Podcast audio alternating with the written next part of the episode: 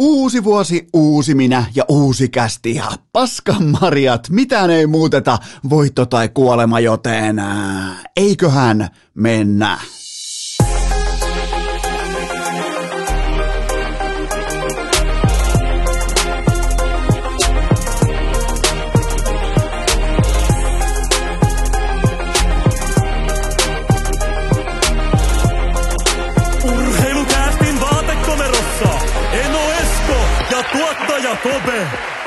Tervetuloa te kaikki mitä rakkahimmat kummikuuntelijat vuoden vaihtumisviikonlopun jälkeen. Urheilukästin mukaan on maanantai, kolmas päivä tammikuuta ja...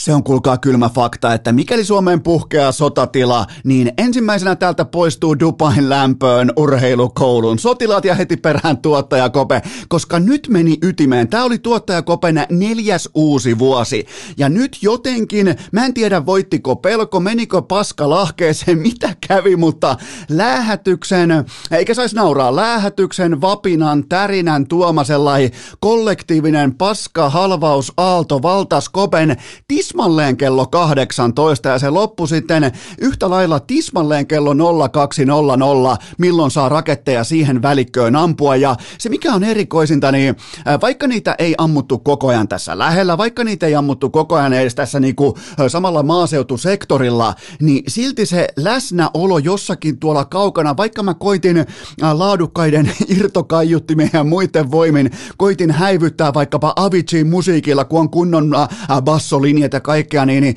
koitin häivyttää niitä pommeja, niin silti Kope tiesi, että jossain tuolla pommitetaan. Ja häntä oli suurin piirtein omien ex-kiviensä kohdalla käyrällä tänne niin kuin vatsan puolelle, ja se hakeutui koko ajan tähän niin kuin jalkojen ää, polvitaipeeseen piiloon, vähän niin kuin bunkeriin, joten jos sotatila tulee, ensimmäisenä katoaa Suomesta urheilukoulun sotilaat, ja toisena tuottaja Kope, ja sen jälkeen on vähän epäselvää, että mikä on tämä niin kuin, ää, karkuun juoksemisjärjestys, marssijärjestys, mutta toi on ihan pommin varma tieto, että toi järjestys edellä, varsinkin miljonäärikiekkoilijat, niin se on kuulkaa ensimmäinen granaattiosuus Suomen, Suomen tantereeseen, niin siellä on jätkiä, jätkiä lentokoneet täynnä, siellä ollaan Dubaissa ja äh, siellä ollaan Malediveillä, jos ei sitä ole saanut vielä painettua vedenpinnan alle kokonaan vielä ensi vuoden aikana, äh, jos mm, mihän muualle, Havajille, kumppaneille, ai että mukavia lentoja, mutta joo, nyt meni tuottaja Kopella ytimeen ja todella vaikea oli omakohtaisesti järkeillä tilanne siten, että ne, ketkä ostaa raketteja ja ampuu niitä raketteja taivaalle,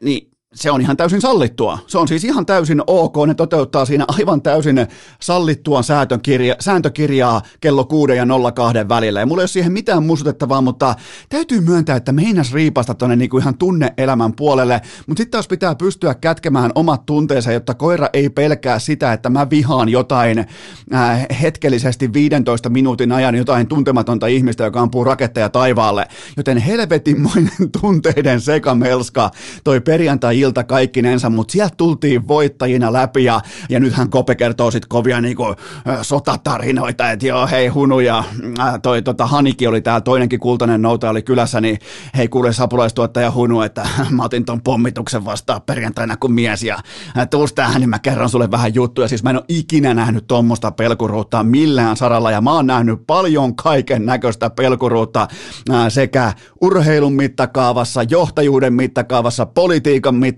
mutta mennäänpä kuitenkin tästä. Kun mä toivon, että kaikilla oli hyvä uusi vuosi, toivotaan, että mm, Hän tuli, siitä, se mistä mä oon todella iloinen, niin tuli hyvin vähän uutisia, siis välttämättä en törmännyt yhteenkään uutiseen, että raketti meni silmän, koko silmämunasta läpi tai joku menetti vaikka Thunder Kingin takia oman näkökykynsä tai mitään vastaavaa, joten mä en ole toistaiseksi, mä luen mediaa todella aktiivisesti, niin mä en ole tällaisiin uutisiin törmännyt, joten mä nostan hattua teille kaikille siitä, että siellä vaikutti kuitenkin olevan järkeä päässä kollektiivisesti näiden näihin äh, demaripommeihin liittyen. Siis sen takia mä sanoin, että demaripommeiksi, koska ne ei hyvin usein ne ei ole sun omilla rahoilla ostettuja, ja sammut ne taivaalle, sammut samaa niin kuin rahaa taivaalle, joka ei ole sun omaa, niin siitä tulee nimitys demaripommi. Äh, yksi kysymys, mennään ensimmäiseen aiheeseen. Otetaan vähän sellainen Heath Ledger-tyyppinen retoriikka käyntiin legendaarisessa Batmanin äh, Christopher Nolanin keskimmäisessä, äh, trilogian keskimmäisessä osiossa, kun Heath Ledger Jokeri saapuu hissiä pitkin juhliin. Ja hänellä on yksi kysymys, ja se kysymys on totta kai, että missä on Harvey Dent. Mulla on teille yksi kysymys. Kuka on vastuussa siitä, että Suomen U20 jääkiekkoilijat, eli se seuraava sukupolvi, mihin meidän pitää kansakuntana suomalaisina ihmisinä pystyä nojaamaan, niin kuka on vastuussa siitä, että nämä pelaajat ei ryypänny lentokoneessa? Kaikki kehut menee tällä hetkellä Venäjän suuntaan, Tsekin suuntaan, joten ollaanko me nyt oikeasti valmiita asumaan kansakunnassa, jossa jääkiekkoilijatkaan ei ryyppää itseä käsillä kävely känniin lentokoneessa? Pitääkö palkata Anssi Salmela tämän joukkueen GMX, jopa päävalmentajaksi, jotta tuolta lennetään? Miettikää tynkäkisat, armoton pettymys. Niin mun mielestä jos et sä silloin ryyppää itseäsi tuollaisen niin konttauskänniin, niin ollaanko me, edes, ollaanko me edes suomalaisia? Ollaanko me suomalaisia jääkiekkoihmisiä sen jälkeen? Mä en kysy, kansa kysyy, joten mä haluan vastuullisia. Mä haluan nyt helvetinmoinen uutisrumpaan siitä, että, että venäläiset veti itsensä oikein kunnon kyttyrä känniin siellä tota jo lentokentällä ja sen jälkeen ne heitettiin Frankfurtista, Frankfurtista helvettiin. Ää, tota, lentokoneessa. Mä oon muuten kerran lentänyt öö, venäläisfanien tahdissa samaan aikaa kotiin. Silloin kun ne voitti tuolla Kepekissä, ne voitti Ovechkinin ja Kovaltsukin johdolla MM-kultaa, se oli toisin sanoen 2008 se vuosi.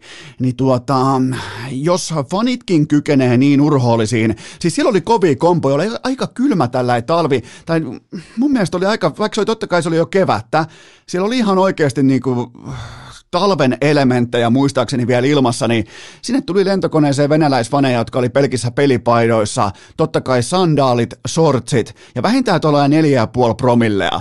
Joten jos nämä pelaajat pystyvät mätsäämään edes omiin faneihinsa, niin tuo on kyetty todellisiin urotekoihin, mutta kyllä mä oon, mä oon jääkiekkofanina ja mä oon itse jääkiekkokasvatuksen saaneena ihmisenä, mä oon mä oon salaa, mä oon, mä oon sivulauseessa pettynyt siitä, että kukaan suomalaisista ei vetänyt ördäys, äh, käsillä kävely, konttaus, provinssikänniä tuolla. M- missä on perinteet? Missä on, pitääkö tuonne palkata tästä eteenpäin ryyppää ja terikseen, että pelaajat tuodaan nykypäivän asialliset kultapojat tuodaan sieltä sitten vaikka yksityiskoneella, kummolla käy hakemassa ne vaikka yksityiskoneella pois, niin sitten palkataan erikseen tällainen niin ryyppäysrykmentti, joka hoitaa sen puolen, että ei, ei puutu lööppejä, ei puutu skandaaleja, ei puutu otsikoita, mutta tota, jos nyt ihan vakavissaan puhutaan, niin mä en ole lainkaan yllättynyt siitä, että Antti Pennasen joukkue, jos on Hirvonen kapteenina, katsoo tota kapteenistoa, katsoo tota pelaajien tyylikkyyttä, ryhtiä, älykkyyttä, sellaista kollektiivista yhteistä viestinnällistä kieltä sen jälkeen, kun kisat menee ihan vituiksi IIHFn takia, niin se tyylikkyys ynnättynä tähän, että sieltä tullaan selvinpäin pois, niin en ole yllättynyt. En ole lainkaan yllättynyt ja, ja mun mielestä nämä pelaajat tuossa iässä, toisin kuin silloin kun mä olin vaikka U20-ikäinen ihminen, niin eihän silloin meidän sukupolvella ollut mitään käsitystäkään siitä, että tähän voisi liittyä tähän diiliin sellainen homma kuin vaikka esikuva-asema tai paskavitut, kun nuuska huulee viinaa koneeseen ja eteenpäin. Joten tota, ajat on mennyt aika mukavasti eteenpäin. Mun mielestä tämä myös kuvastaa hyvin tätä nykypäivän urheilukuvastoa, että mitä on nyt varsinkin kun ollaan jo vuodessa 2022, niin mitä on olla esikuva, mitä, mitä se sopimus saattaisi sisältää? Ja, ja se mitä nämä aloitti oikeastaan Mikael Granlund, kumppanit, ehkä toi 90-luvun alussa syntyneiden pelaajien aalto aloitti sellaisen tietyn käytösmallin, tietyn työ, tyylikkyyden, mitään pois ottamatta tietenkään Mikko Koivuilta ja Tuomo Ruudulta, jotka on kantanut sitä haarinskaa selässä jo pitkään, mutta, mutta on tämä komeita katsottavaa, että voi luottaa niihin urheilijoihin, kun on se rukan äh, leijona tuulipuku päällä, niin voi luottaa tiettyihin asioihin. Ei kasi, mä oon kasinelonen, ei meidän kasinelosten kanssa, niin eihän, siis siellä olisi pitänyt olla poliisi saattue jo, eikä välttämättä edes olisi riittänyt Frankfurtissa, vaan se kone olisi laskettu alas jossain jo äh, Kanadan ehkä jossain niin kuin länsirajalla, Korean itärajalla, jossain mm, Halifaxin, Halifaxin kupeessa, että on pakko ottaa ensimmäiset juopot pois koneesta. Mutta tälleen se aika muuttuu ja mielenkiintoisia uutisia ja, ja tota, edelleen mä oon ihan saatanan pettynyt siitä, mitä II, IIHF teki, mutta se ei ole kuitenkaan nyt pääpointtina, vaan mennään ensimmäiseen ajankohtaisaiheeseen, joka on totta kai se, että Patrick Laine is voimakkaasti back kaukalon tasolla. Pelasi ennen tätä kahden ottelun stinttiä, pelasi kolmas päivä marraskuuta, sen jälkeen liki kaksi täyttä kuukautta sivussa – ja astui takaisin jäälle nyt vuodenvaihteen molemmin puolin. Kahteen peliin yhdeksän laukausta ja yksi tehty maali. Komea, komea maali ja paljon, mun mielestä paljon, paljon potentiaalisia asioita jääkiekon saralla, mutta mä haluan kuitenkin nostaa Laineen tiimoilta esiin sen, että ja vakavoidutaan samalla hieman, koska ei ole helppoa olla alfa-bisneksessä, missä Äh, sä oot jatkuva targetti, sä oot se the maalin tekijä, sun ihon alle yritetään päästä kaikin mahdollisin keinoin joka, aja, äh, joka paikassa koko ajan. Sun tienaama 7,5 miljoonaa on pois joltakin muulta, se on pommin varma juttu tossa palkkakatto-touhussa, eikä vain sun oman seuran sisällä, vaan koko lajiperheen sisällä, ja sä oot se targetti, sä oot se maalin tekijä, sä oot se diiva, sä pukeudut erittäin tyylikkäisiin vaatteisiin, oot vähän James Bond, Bondia ja on vähän vihreitä pukua, vihreitä laseja, kaikkea tätä, niin sulla on se targetti sun rinnassa. Kaikki haluaa päästä sun ihon alle ja siitäkin huolimatta tässä tilanteessa sulla on rohkeutta toimia päinvastoin, kun mä uskaltaisin väittää 95 prosenttia kaikista huippurheilijoista todella moni muu sanoisi medialle, että hei, mä palaan nyt kaukaloon, mä toivon, että nämä niinku perheeseen liittyvät asiat, mä toivon, että te äh, kunnioitatte mun yksityisyyttä näinä vaikeina aikoina, ja tietenkin sillä äh, niinku, sen, sen voimin jättää kokonaan käsittelyn ulkopuolelle tämän hänen isänsä valitettavan poismenon.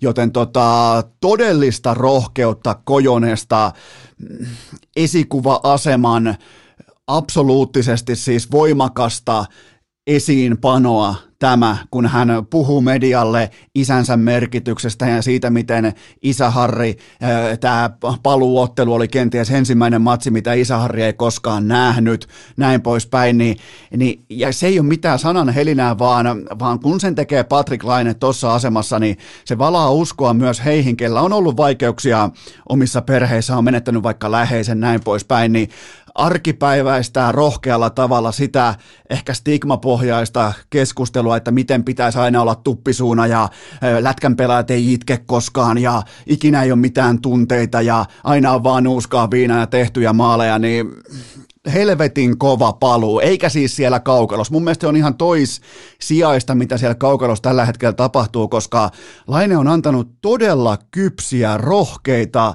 kommentteja, lausuntoja, itse pohdiskelevia analyysejä koko tästä tilanteesta medialle. Ja mä oon ihan pommin varma, että kun noin isossa esikuva-asemassa toimiva ihminen äh, operoi tällä tavalla, niin se valaa uskoa niihin, jolla ei ole ääntä, niihin, jolla jo, jotka on menettänyt vaikka läheisen, jotka pohtii vaikka omaa arkea, jaksamista ja kaikkea tätä, niin Lainen näyttää, että silloin munaa vetää vihreä puku päällä, se tulee hymy suussa hallille ja se puhuu hienolla tavalla edesmenneestä isästään siinä tilanteessa, missä aika monella meistä varmaan tulisi jonkinnäköinen niin kuin luukurkkuu tai vastaavaa, niin se on suuruutta ja sitä on olla esikuva ja, ja, ja se mitä siellä ka- kaukalossa, että tuleeko siellä maaleja ja tuleeko siellä syöttöpisteitä ja niin toissijaista tässä kohdin. Enkä väitä, en, enkä väitä siis, että kukaan olisi lähestynytkään Laineen paluuta vaikkapa pelkästään jääkiekon kautta, mutta se miten Laine itse toimii tässä tilanteessa ja ottaa sen rohkean lähestymisen, että hei mä kerron tästä, mä kerron mun tunteista ja kerron mun isäsuhteesta ja koska eihän me, mä en voi taaskaan, mä en voi puhua naisten puolesta, mutta eihän me suomalaiset miehet, niin eihän me ihan hirveästi pukahdeta eh, siitä, mitä kotona tapahtuu tai minkälainen on vaikka isäsuhde tai mullakin meni helvetin kauan, että mä pystyn ylipäätään sanoa mitään mun faijasta. Joten tota, tätä kaikkea taustaa vasten tarkasteltuna, niin mä nostan mun vihreää hattua todella korkealle Patrick Lainelle siitä, että minkä tulokulman, tulokulman hän on ottanut tähän tilanteeseen, jossa hän ihan yhtä hyvinkin ja hyvin paljon todennäköisemmin, koska hän on targetoitu huippurheilija, niin aika moni olisi varmaan liittyen perheasioihin ihan täysin hiljaa, niin Laine ottaa sen rohkean reitin ja kertoo niistä tunteista ja kertoo siitä, että hän ei ole vain kone ja, ja tota, on upea, siinä mielessä upea paluu, kaiken tämän jälkeen loukkaantuminen ja sen jälkeen jotain paljon, paljon, paljon joka asettaa sen loukkaantumisen ihan omaan arvoonsa. Ja sitten kun tulee takaisin, niin sekä kaukalossa tapahtuu, että tapahtuu myös sen ulkopuolella ja valaa uskoa kaikkiin ihmisiin, kaikkiin lätkäfaneihin, jotka on kenties menettänyt sitten läheisen tai arjessa on muita dramaattisia, traagisia haasteita, niin siitä syystä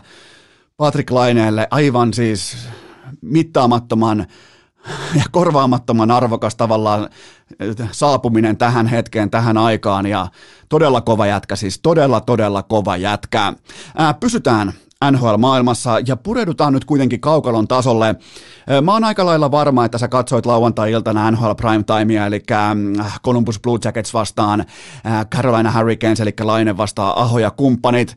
Siellä oli sitten Mäkinen, Nieminen, Lehkonen, Tuomas Meiling ja upeas, upea, siis todella harmonisen kaunis studio vuoden alku. Jotenkin muuten toi kaikki harmonia sai meikäläisenkin unohtamaan hetkeksi sen, että kaikki on peruttu. Ja on muuten Meilingille, studioisäntä Meilingille iloinen tilastomerkintä hänen tästä niin kuin alkuspiikki ja se päättyy sanoihin eiköhän mennä, joten todella vahva startti vuoteen sielläkin, mutta ää, sitten ihan siihen asian ytimeen. Miten, tämä on kysymys, miten amerikkalaisessa palkkakattourheilussa voitetaan mestaruuksia? Mä oon tätä teille paasannut ja mä tuun paasaamaan jatkossakin, koska tähän ei ole oiko teitä. Siten, että joukkueesta saa vuotaa samaan aikaan peräti yksi tai jopa kaksi osa-aluetta ja se voittaa silti. Katsokaa, ottakaa vaikka nauhalle, laittakaa vaikka VHSlle, katsokaa Carolina Hurricanesin lauantai-illan. Yksittäinen se on 1 kautta 82 se suorite, mutta analysoikaa hieman tarkemmin. Siis ensin Antti Raanta oli ilotuitusraketti tilanteesta pahemman kerran säikähtänyt eikä nähnyt kiekkoa. Sen jälkeen Sebastian Aho ja Teuvo Teräväinen yhteensä 0 plus 0 on 0. Ja sitten vielä bonussektori, pelivalmius. Ihan siis tä- täys fiasko. Taululla 0-4 tappioasema ja kaiken tämän jälkeen mukaan 7-4 tupla V ja eteenpäin kohti ensi viikonlopun kotiständiä. Vastaan tulee loistaviin peleihin Flames ja Florida Panthers. Siis ihan uskomattoman kova kullin näyttö tämä kyseinen matsi. Ja, ja tästä syystä Carolina Hurricanes on mun kirjanpidossa. Sulla voi olla oma mestarisuosikki, analyytikoilla voi olla oma mestarisuosikki, mutta nimenomaan tämä, että pari rengasta putoaa autosta ja toi vetää tällaisen yksittäisen erikoiskokeen ykkösenä maaliin. 0-4 tappioasemasta, niin valmistautuminen veskaripeli ja ykköstykistö offlineissa ja silti pystyy operoimaan, miten se nyt sanoisi, peliään parantanutta sinitakistoa vastaan tällaisen voiton, riemuvoiton, ylimarssivoiton sekä tilastollisesti maali odottaman että sitten lopulta myös tulostaulun tiimoilta. Todella kova suoritus. Tämä on mun, tämä on mun papereissa se, ei, ei, nämä on niitä hetkiä, kun statementteja jaetaan. Ei se ole se, että Aho tekee. Aho muuten tällä hetkellä, jos äh, mun kovasti arvostamaan GAR-tilastoa tulkitaan, Aho on tällä hetkellä NHLn top 5 pelaaja. Miettikää, on varaa jättää nollille koko NHLn top 5 tuottaja. Koko NHLn top 5 tuotanto laitoksen pystyttäjä Sebastian Aho, ja silti ne kävelee yli piskuisesta, defensiivisestä, fiksusti koutsatusta sinitakkiporukasta, joten nämä on niitä statementteja. Tälleen syntyy Stanley Cup-mestareita, ja, ja tästä syystä tässä on mun ehdoton mestarisuosikki kevään Stanley Cup-kilpajuoksuun. Urheilukääst! On hienoa tulla vaatekomeroon ja kästiin hommiin. Tähän välikköön mulla on teille huippunopea kaupallinen tiedote, jonka tarjoaa urheilukästin pääyhteistyökumppani Liikkukuntokeskukset. Voidaan aloittaa tämä vuosi ihan putipuhtaasti faktoilla. Koko vuosi, koko kuukaus, koko viikko käyntiin faktoilla. Ää, mikäli sun lähiliikkusi on kiinni, suljettu siis avin päätöksestä, niin laskutus alkaa rullata tietenkin vasta sulkujen jälkeen. Olkaa huoleti, ei tarvi soittaa kellekään. Laskutus lähtee juoksemaan vasta sinä päivänä, kun sä saat nykäistyä sen lähiliikkusi oven auki. Se on mun mielestä tärkeä kohta ymmärtää tässä vaiheessa hyvin erikoisia aikoja. Ää, kuntosalien kun, kuntosa, on, mä en edes pysty välttämättä puhumaan nyt ihan pelkästään vakavalla naamalla, mutta ää, kulto, ää, kuntosalien sulkupäätökset on tehty täysin minkäänlaista faktaa tai dataa, joka tätä päätöstä puoltaisi. Miettikää, jopa sairaanhoitopiiritkin puoltaa kuntosalien pysymistä auki. Siis se taho, joka ottaa kovimman iskun tästä kaikesta, sairaanhoitopiiritkin suorit, äh, suosittelee kuntosalien auki pysymistä. Äh, Pohjois-Pohjanmaan hallinto hallinto-oikeus tuli järkiinsä ja kumosi Pohjois-Suomen avin määräämän sulun. Miettikää, näinä vaikeina aikoina nähdään myös tällaisia järjen hetkellisiä esiin saapumisia ja liikun toimitusjohtaja pitää koko alaa reppuselässään tällä hetkellä ja taistelee tätä uskomatonta järjettömyyttä, lyhytkatseisuutta ja typeryyttä vastaan. Siis miettikää, miten lyhytnäköistä toimintaa laittaa joku kuntosali kiinni pariksi viikoksi. Etenkin tällä datalla, missä voidaan osoittaa faktuaalisesti koko Euroopan mittakaavassa, että se ei ole todellakaan ole se paikka, jossa tarttuu korona. Ei todellakaan, se on sen vastakohta. Niin tota, Äh, toivottavasti tekin, rakkaat kummikuntajat, osaatte suhtautua tähän asiaan nimenomaan järjen faktojen ja datan pohjalta, joten on mielenkiintoista katsoa, että mihin kaikki tämä tulee, koska Liikku otti tiukan standin, se halusi, se halusi viedä faktat pöytään ja vaati, että näyttäkää nyt miltä pohjalta tämä on tehty tämä päätös. Ja sen jälkeen se päätös kumottiin, kun todettiin, että hetkinen, toihan ei pidäkään vettä. Joten löydätte kaikki ajankohtaiset tiedot osoitteesta liikku.fi ja muistakaa, kun sitten pohditte vaikka keväällä tai kesällä, että pitäisikö mennä salille, muistakaa se taho, siinä tilanteessa, joka kantaa tällä hetkellä koko kulttuuria reppuselässään, eli taistelee näitä typeryyden tu- tuulimyllyjä vastaan. Se on liikku.fi se osoite, joten menkää silloin, menkää nyt, menkää milloin tahansa ja ennen kaikkea ajankohtaisten tietojen jatkuvan päivityksen takia menkää osoitteeseen liikku.fi. Tähän kylkee myös toinen huippunopea kaupallinen tiedote, jonka tarjoaa urheilukästin pääyhteistyökumppani Iso Sininen, kyllä vain Oshi. Tsekkatkaahan Iso Sininen K-kaupoista tästä päivästä lukien, tästä maanantaista lukien. Siellä saattaa olla jotakin tuttua siinä pullon etiketissä, pullon kannessa, kotimaisille urheilufaneille. Ja kun sä oot K-kaupassa ja huomaat tämän uuden pullon, niin sä saatat myös huomata samaan aikaan Äh, urheilukästin yhden kaikkien aikojen toivotuimman vieraan.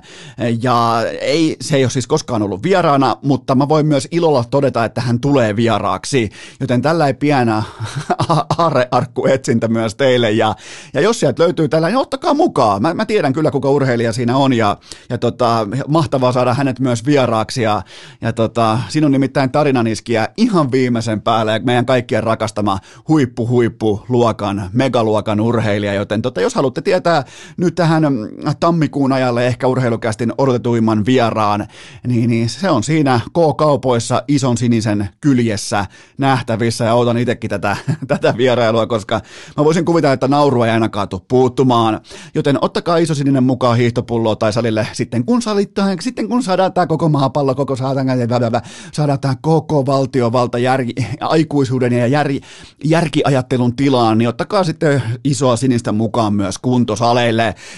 Voitte mennä tsekkaamaan tuotteen osoitteesta oshi.fi. Urheilukääst! Podcast, jota Ika Lehkonen koettaa vieläkin kuunnella vanhasta puuradiostaan. Eipähän tässä kulkaa mikään mukaan auta kuin rouhaista tuolta tuottaja Kopen ja apulaistuottaja Hunun legendaarisesta suksipussista vuoden ensimmäiset pohdinnat pöytään, koska inbox jälleen kerran vähemmän yllättäen on ollut kuumana. On tullut hienoja uuden vuoden vide- videoita, on tullut koosteita, on tullut kuvan käsittelyitä. Ihan laidasta laitaa Remi Lindholmin vierailu otettiin rakkaudella, maksalaatikko rakkaudella todella vastaan, joten tota, hienoa nähdä, että tällainen niin nouseva nuori hiihtäjä saa teiltä noin paljon rakkautta osakseen, mutta nyt kuitenkin niihin teidän esittämiin kysymyksiin napataan ensimmäinen pohdinta pöytään. Voitko tulla nyt ihan itse selittämään, että miten Alexander Ovechkin, miten Alexander Ovechkinin YV-asetta ei oteta vieläkään pois? No siis urheilussa on muutamia ominaisuuksia, joita ei voi pelata pois ja niitä on yritetty pelata pois suurin piirtein. Nyt on moi parikymmentä vuotta, kuten vaikkapa Steph Curryn kyky pelata itsensä vapaaksi ja heittää, Tom Bradyn kyky valmistautua otteluihin ja kehittyä otteluiden vaatimustason mukaisella tavalla. Varsinkin playoffeissa Brady alku todella maltillista puoliajan jälkeen aina ja ikuisesti silkkaa dominointia, se repii sut kappaleiksi ottelun kehittyessä. Ää, Lionel Messin kyky pelata vasen jalkansa auki, etenee oikeaa laitaa pitkin, sen jälkeen leikkaa vasemmalla jalalla keskelle, sen jälkeen laukumis, ää, laukumissektoriin ehkä vielä kahden, kolmen, neljän laukausharhautuksen jälkeen, niin kyllähän niitä haluttaisiin ottaa pois, mutta ja on mäkin halunnut kaiken näköisiä asioita. Mä olisin halunnut olla aikoinaan jununa vaikka hävittäjä, lentäjä näin poispäin. Ja ei muuten tullut hävittäjä, lentäjä. Tuli, mulla on tällä hetkellä bokserit jalassa, mä oon vaatekomennossa, mä teen podcastia. Ei nimittäin ei olla hävittäjän kyllä, se ei uuden eikä vanhan. Joten tota, Ovetskin kuuluu tähän kastiin.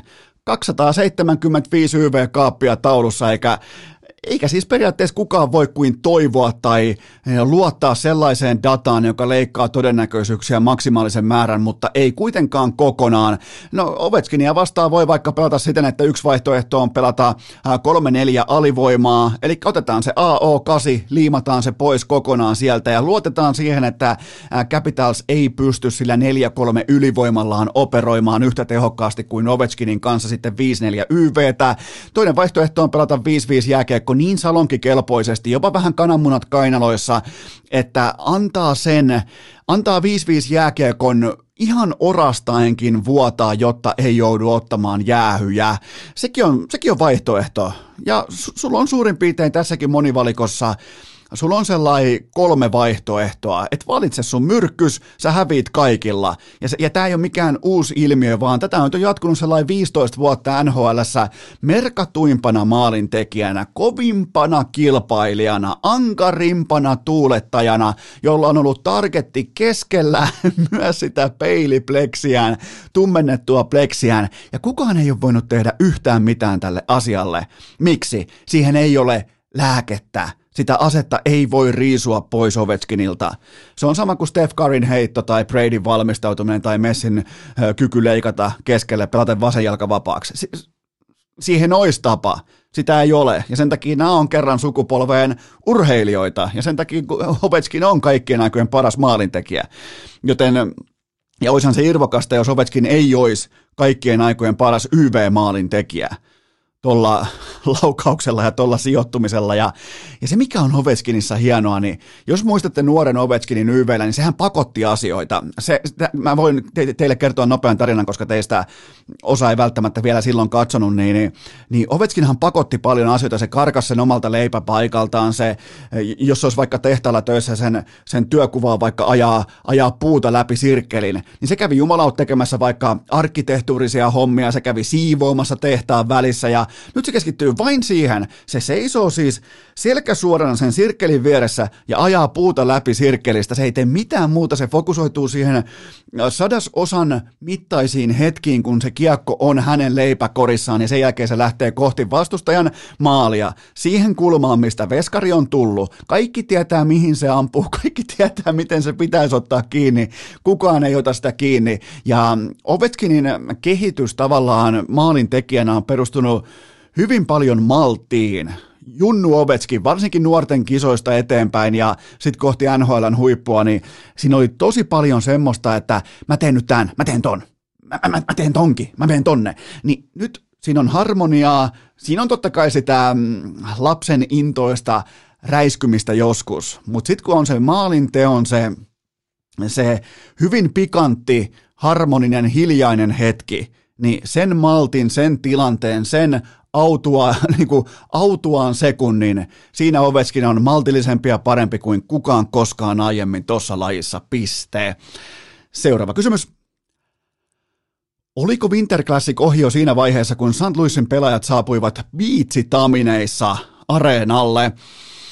Huomasitteko muuten, miten IFK-kasvatuksen saaneella Ville Hussolla meinasi tulla pitkiä kalsareita ikävä, joten mä heitän Fraud-lipun Ville Hussolle. Ville, jos kuuntelet, niin oli vähän tällaista, joko peitteli stondista, tai sen jälkeen, tai se, niin toinen vaihtoehto on se, että oli helvetin kylmä, liian kylmä, ja IFK-pelaajalla, kun mä muistelen IFK-historiaa, IFK on tällaisia niin perinteisiä arvoja, niin eihän Stadin kingeillä ole koskaan kylmä. Ville Husso, oliko sulla kylmä? Jos oli stondiksen peitto kävely, niin mä ymmärrän tuollaisen pienen pienen kumaran ja vähän tuollaisen hiissausaskeleen, mutta siis oliko nyt IFK-pelaajalla kylmä? Aika bad look, mutta olihan toi kova. Toi oli todella kova saapuminen areenalle pelipaikoille ja joku kantoi vielä kylmälaukkuakin mukanaan ja sen jälkeen peli oli ihan pelkkää kosmetiikkaa. Et se oli niin iso tällainen palmun muotoinen kur, luu, mikä lyötiin kurkusta alas välittömästi, kun Minnesotan pelaajat tulee sitten hienoissa baseball-lämpötakeissaan ja pipoissaan paikalle, niin nämä tulee biitsikamoissa ja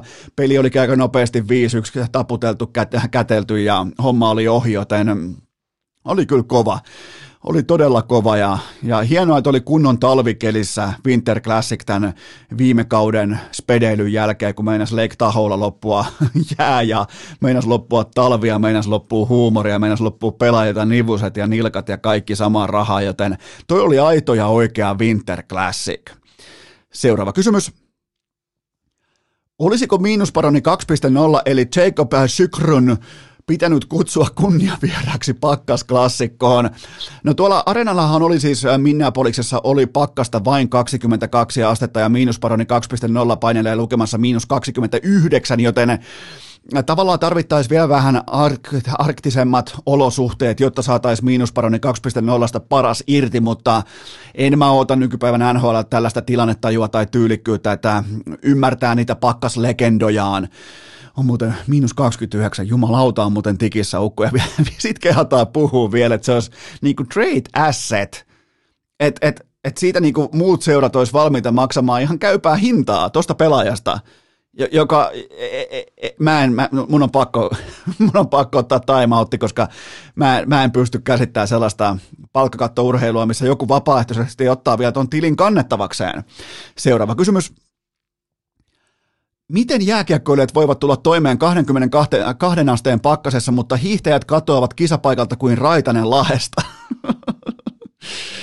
Ai ai, Topille tulee vasemmalta ja oikealta. Onkohan, onkohan, saisikohan Topi jotenkin suuttumuksen tilaa? Jos se suuttumus kantaisi tuonne vaikka koko niin kuin ensi marraskuuhun asti, kun se ajaa ökyvalvolla kisapaikoilla ja voittaa kaikki kisat, niin, niin onkohan suututettu Topi, olisikohan parempi kuin tällainen lepposa ja mukava ja kiva topi. En tiedä, pitää ottaa selvää, mutta jääkiekossahan sä voit pukata sun varusteiden alle vaikka mitä, siis ihan vaikka sukeltajan sellaisen lämpöpuvun, mutta ja penkit voi lämmittää ja sinne voi sinne kamoihin voi kätkeä kaikenlaista, vaikka airfryeri, jos siltä tuntuu, mutta mä kuitenkin haluan vielä puolustaa hiihtäjiä sen verran, että mä kertaan teille kovan ankaran pakkashiihdon rakenteen, eli laita pakkasta 22 astetta, käyt ensin aluspuku päällä suihkussa ja sen jälkeen mitään siihen siihen päälle pukematta ajat naapurin mopolla 50 kilometriä tunnissa ympäri kylän raut, äh, raittia suu auki ja se on siinä. Siinä on sun, siinä on sun pakkashiihdon, kilpahiihdon simulaatio, joten tota, saa kokeilla. En, en, tai älä kokeile. Älä kokeile, tulee keuhkokuumeen virtsaputken tulehdus ja ai ai, tulee huono kattaus.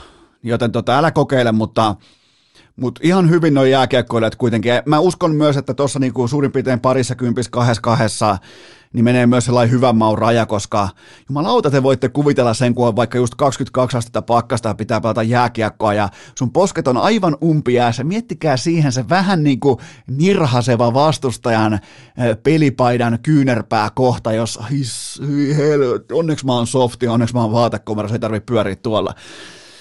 Seuraava kysymys. Connor Pedard teki heti ensimmäisessä ottelussaan neljä maalia U20 peruntumisen jälkeen. Onko hän edelleen suuttumuksen tilassa Arposen kohta, Arposta kohtaan? Tekee näköjään, Pedard tekee näköjään nyt sitten kaikissa peleissä vain ja ainoastaan neljä maalia. Ei yhtä, ei kahta, vaan aina neljä kaappia.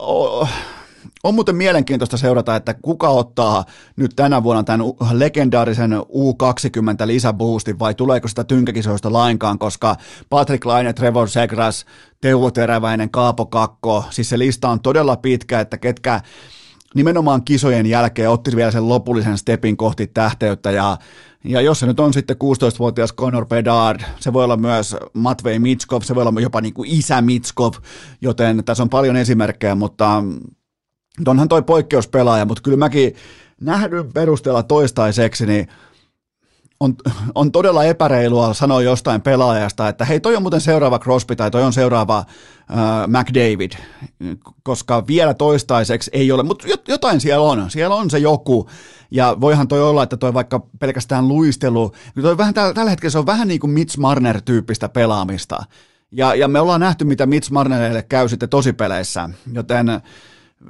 totta kai vielä vasta niin kuin tien alussa ja mi, mitä, me, mitä minä tai sinä saatiin aikaa 16-vuotiaana.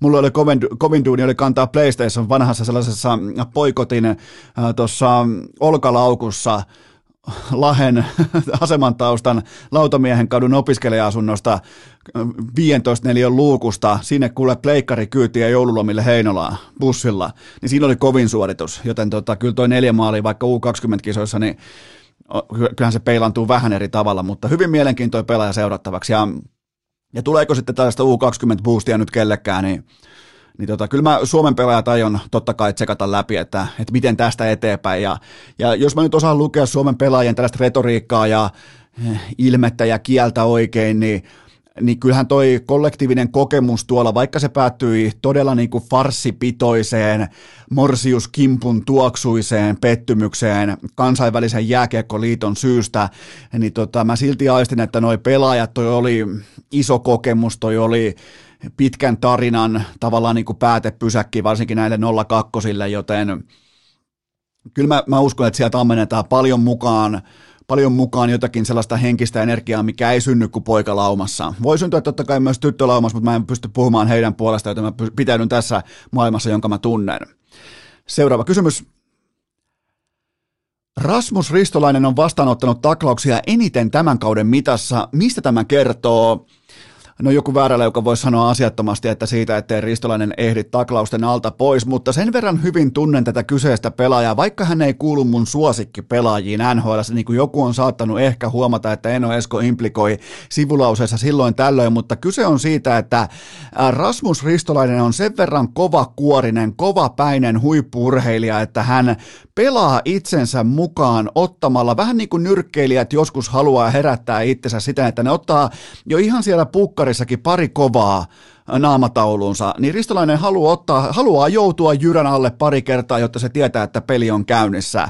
Ja ja se on aina ollut, siis Ristolainen aina haluaa mennä kiekon mukaan, kiekon tai pelin alle siten, että se ottaa taklauksen vastaan. Se ei pujahdele, kuten, pujahtele pois, kuten vaikka Heiskanen tai joku muu vastaava, vaan se ottaa sen taklauksen aina vastaan ja silloin totta kai silloin aina hintalappunsa, mutta se on Ristolaisen tyyli pelata itsensä mukaan NHL-tempoon, NHL-vaatimustasoon ja, ja näin pois. Se on niinku, sen jälkeen se pelaa suuttuneena. Se on niinku, voidaan arvioida sitten eteen, niin kuin siitä eteenpäin se tilanne, että onko se vienyt hänet oikeaan paikkaan, että, että onko hän pelannut laadukasta puolustajan NHL-jääkiekkoa. Se, se voidaan käydä sitten erikseen läpi, mutta tämä on kuitenkin Ristolaisen tapa pelata itsensä henkisesti mukaan tapahtumien. On se, että hän ei ikinä astu taklauksen alta pois, vaan niin kuin suorastaan kiihottuu siitä, että sieltä tulee sitä satakilosta ukkoa niska ja pääsee siihen alfa-mittelöön. Toi on alfa-bisnestä, niin kuin kaikki tietää. Toi on henkistä sodankäyntiä, toi on äh, toi on ankara maailma,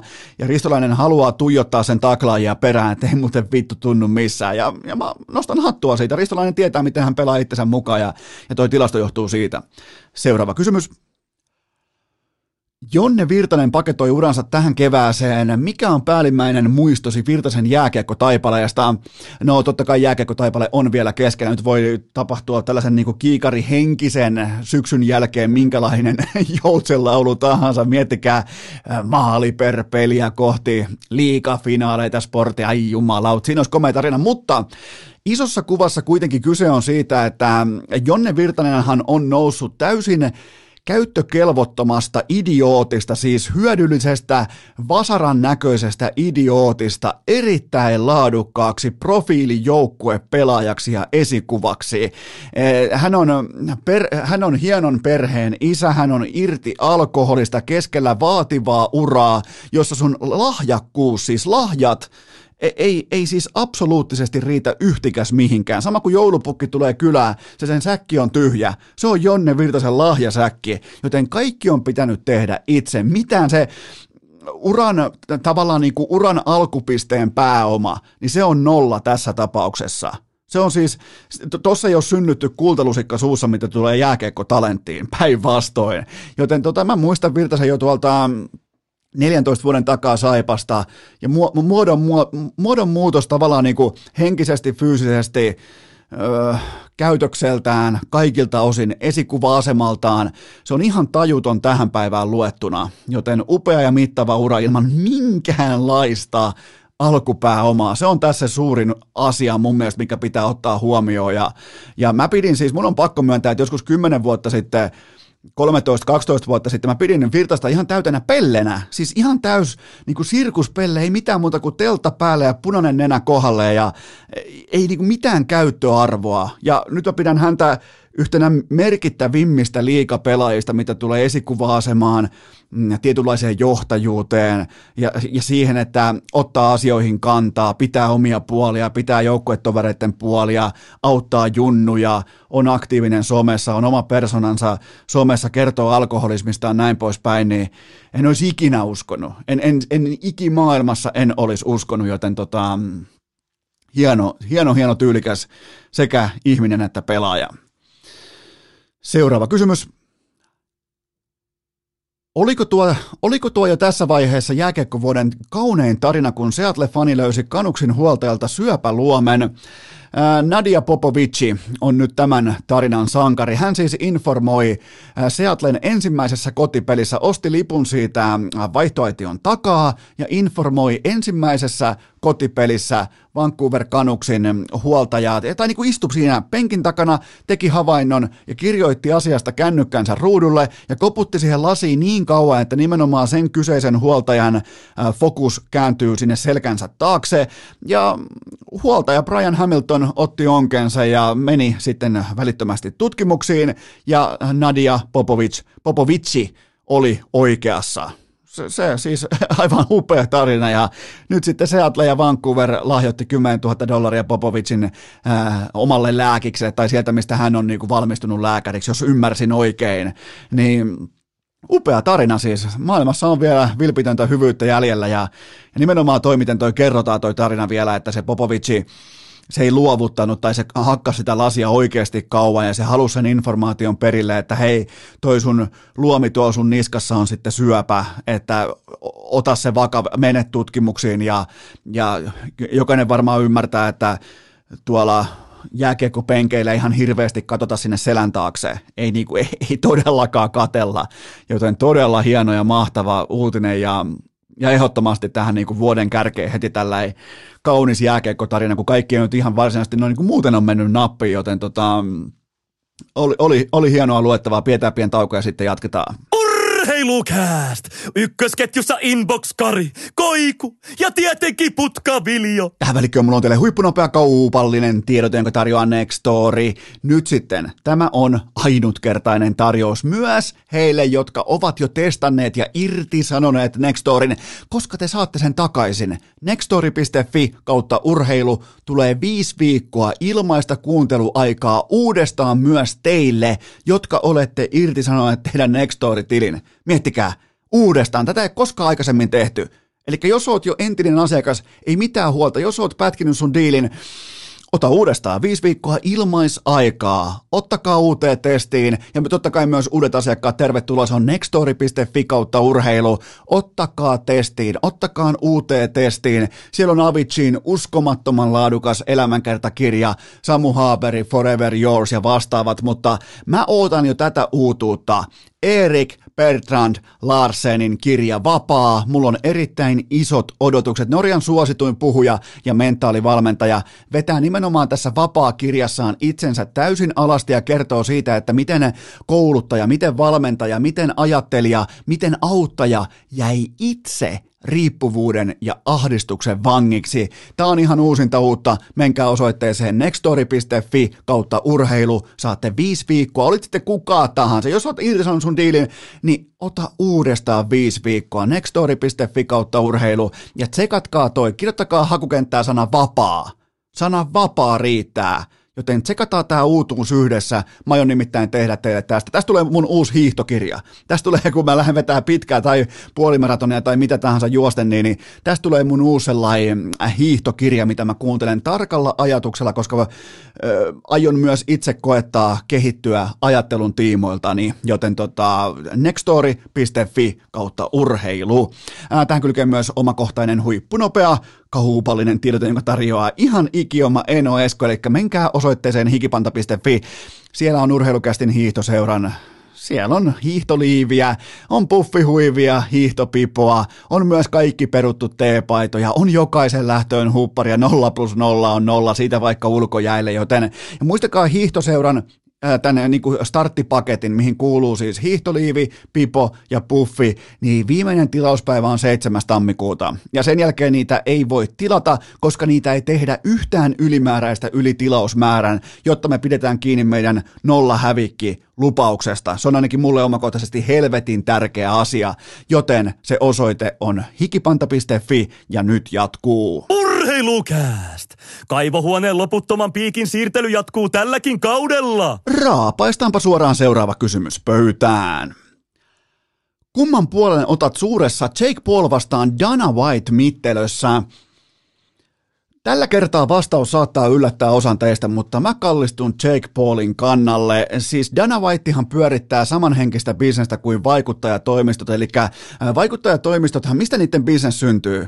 Se syntyy siitä marginaalista, missä vaikuttaja ei ymmärrä omaa arvoa, missä joku 18-vuotias tubettaja on aivan täysin iloinen siitä, että se saa korin limpparia ja 200 euron korvauksen, kun sen videoiden vaikka videokohtainen markkina-arvo olisi vaikka 10 000 euroa. Jokainen varmaan ymmärtää, että miten näitä erittäinkin hyvän liikevaihdon yhtiöitä syntyy. Se, se, ne syntyy totta kai, äh, ne syntyy ymmärtämättömyydestä ja siitä, että äh, sisällöntuottajat tubettajat, äh, IG-tähdet, influencerit, podcastajat, ne ei ymmärrä omaa arvoaan. Joten tota, Dana Whiteilla on hitusen verran nyt tässä kohdin äh, posket punaisena, koska Jake Paul on siinä mielessä vittumainen vastus, että se on helvetin äänekäs ja sen platformi on isompi kuin UFCllä yhteensä.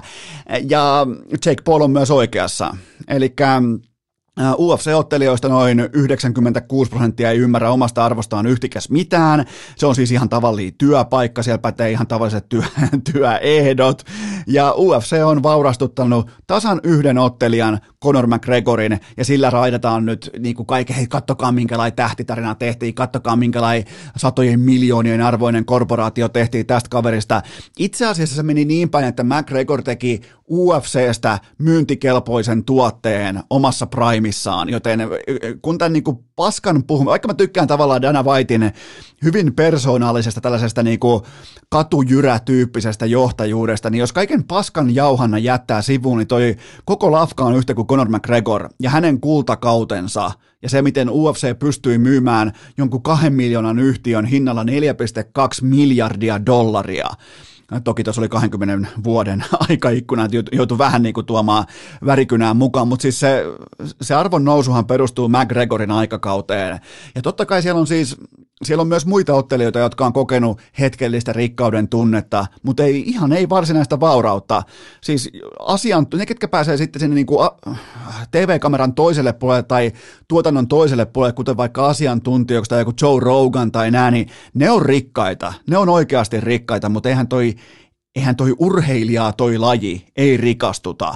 Mutta ja, niin, ja totta kai UFC on tehnyt omistajistaan miljardöörejä, Dana White on, taitaa olla puoli miljardia hänen networthinsa ja näin poispäin, mutta se on mitä se on, ja Jake Paulin vaatimuksethan on mun mielestä ainakin suorastaan asiallisia, arkipäiväisiä, eli UFC-ottelijoiden minimipalkkio 50 000 dollariin ja sitten ottelijoille 50 prosenttia vuotuisesta tuloksesta, kuten NHL, eli revenue share, ei tule ikinä toteutumaan. Ja tämä on, tämä on se kohta, millä Jake Paul pelaa itsensä myös varmasti niin kuin voittopositioon, että ei tarvitse ikinä otella UFC-hanskat kädessä, koska Dana White ei tule ikinä antaa ottelijoille 50 pinnaa vuotuisesta tuloksesta, koska miksi? Koska ei tarvi.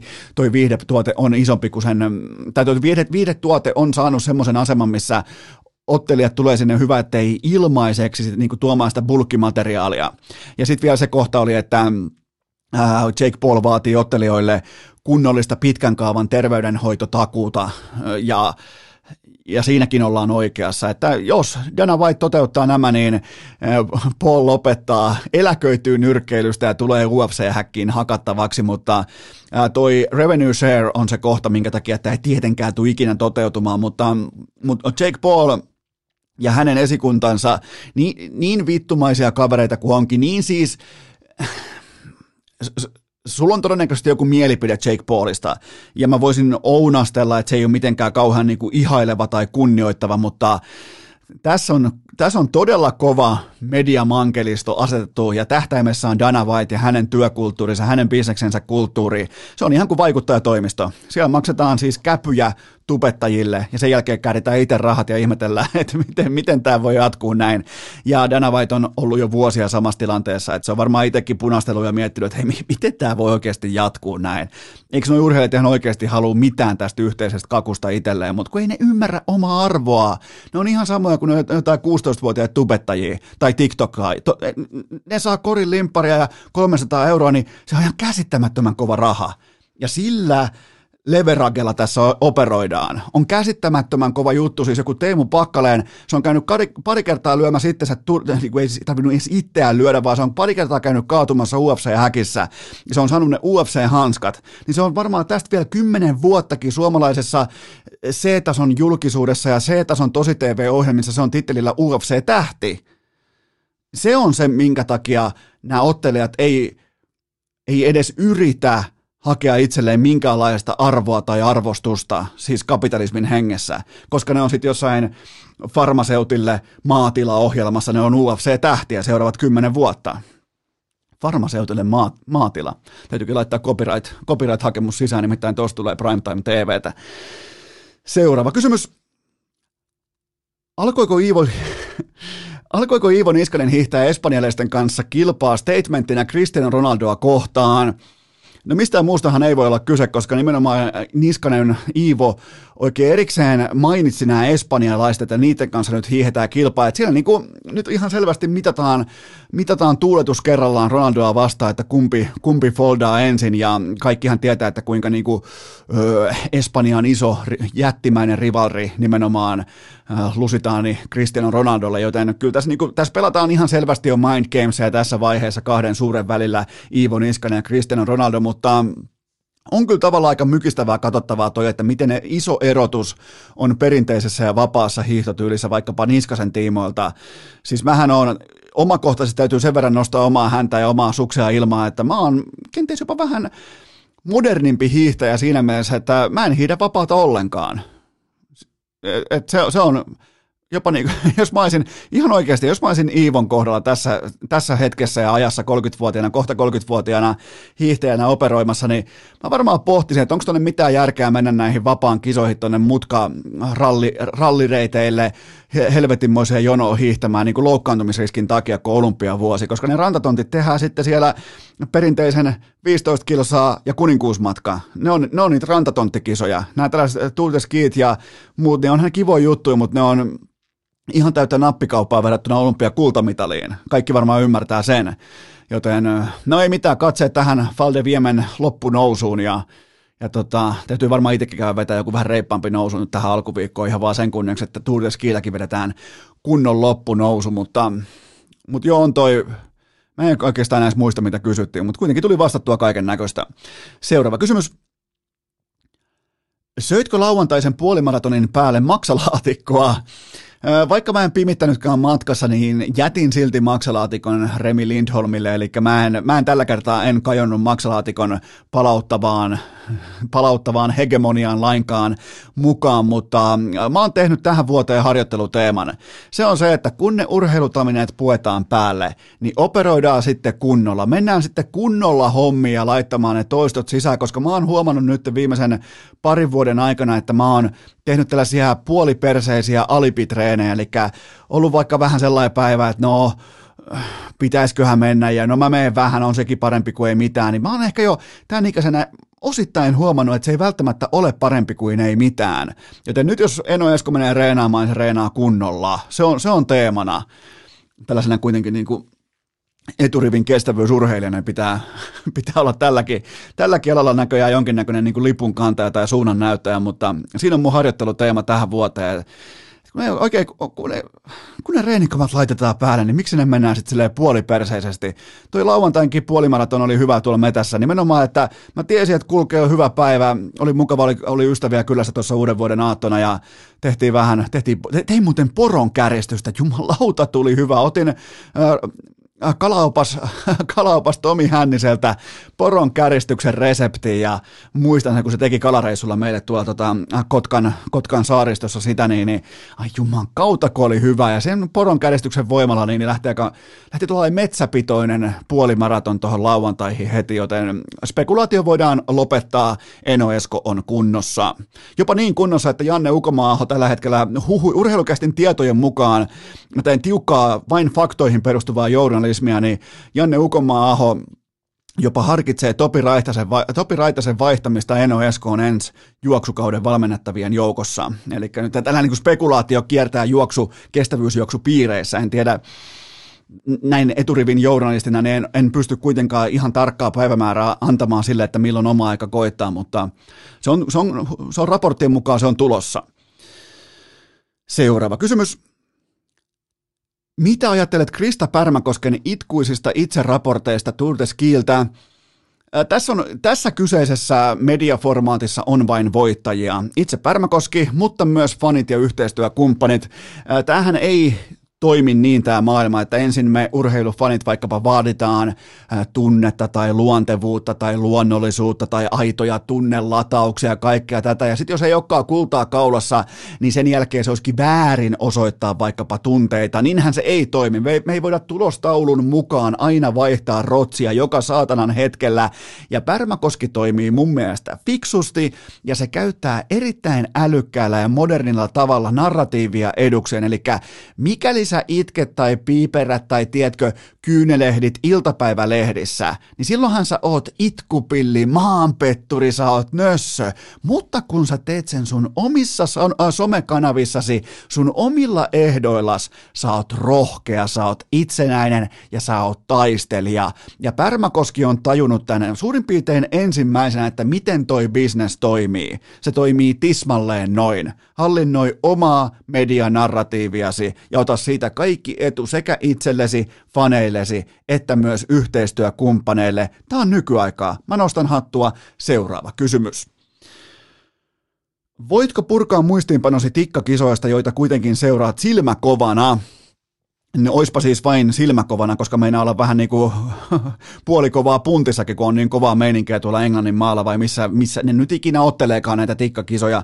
Mutta joka tapauksessa aloitetaan raportointi Suomi pojistamme maailmalla.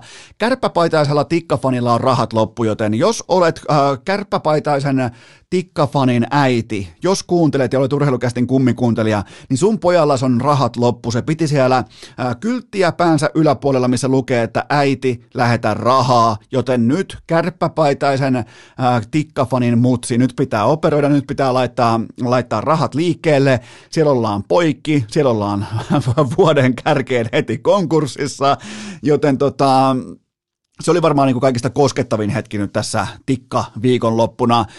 Yksi asia pelillisesti nousee ylitse muiden.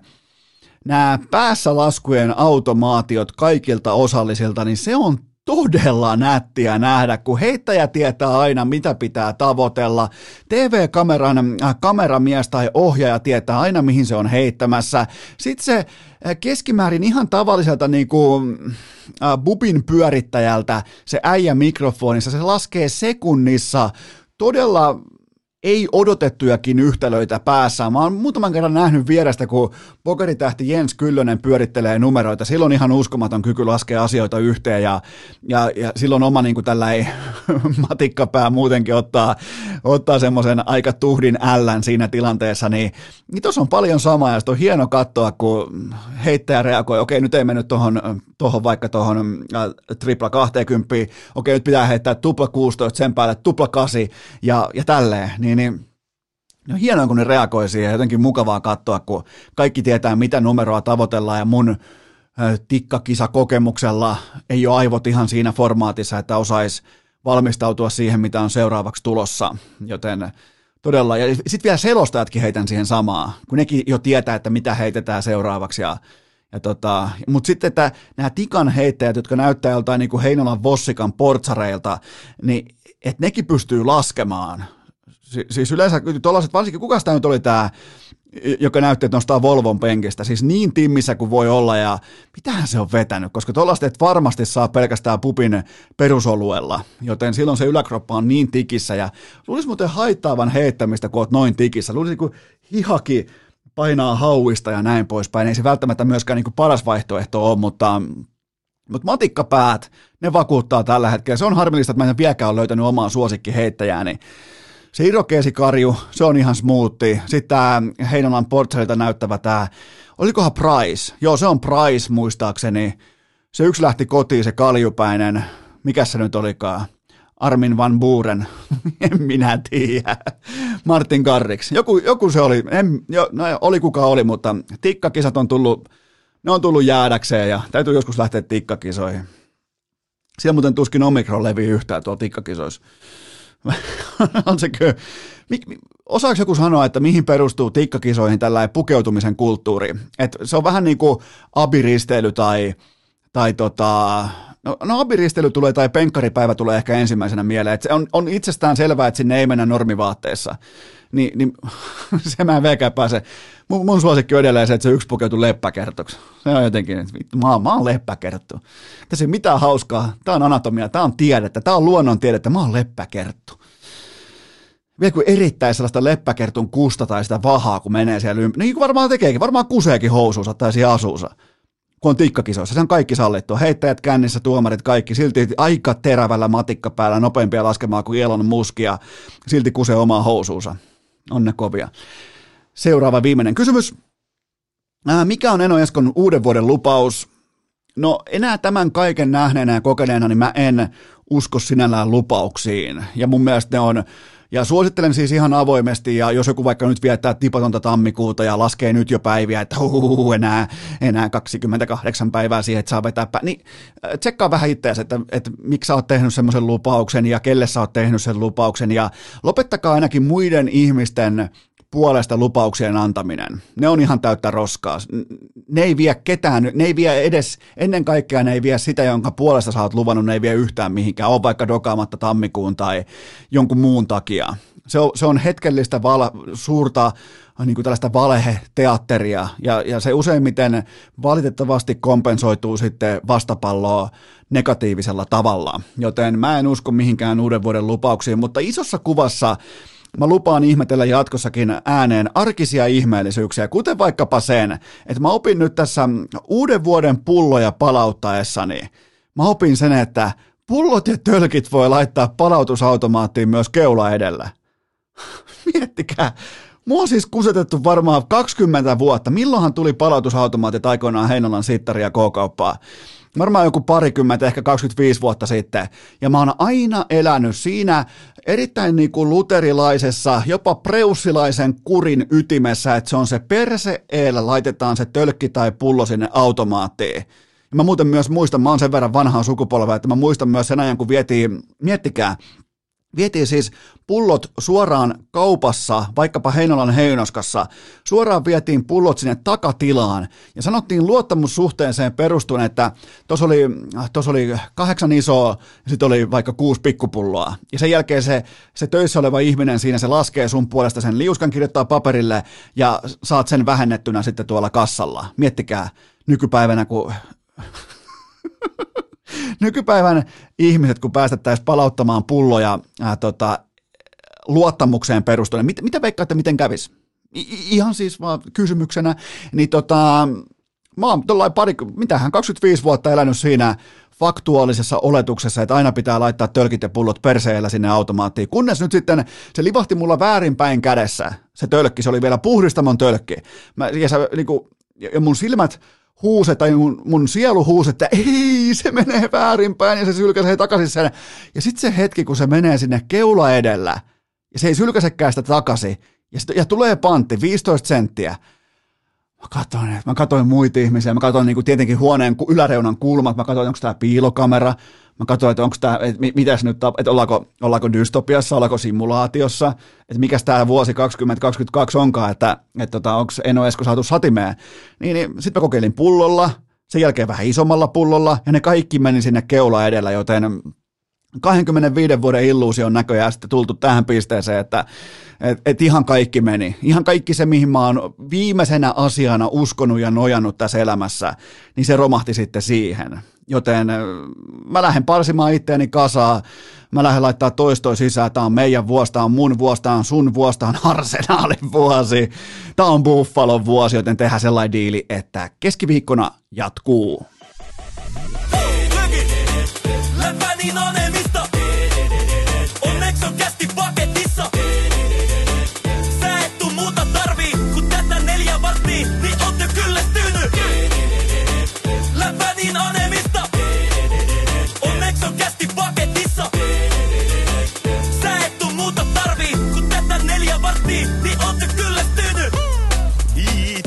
Kaikille kummikuuntelijoille ja kaikille muillekin huutelijoille.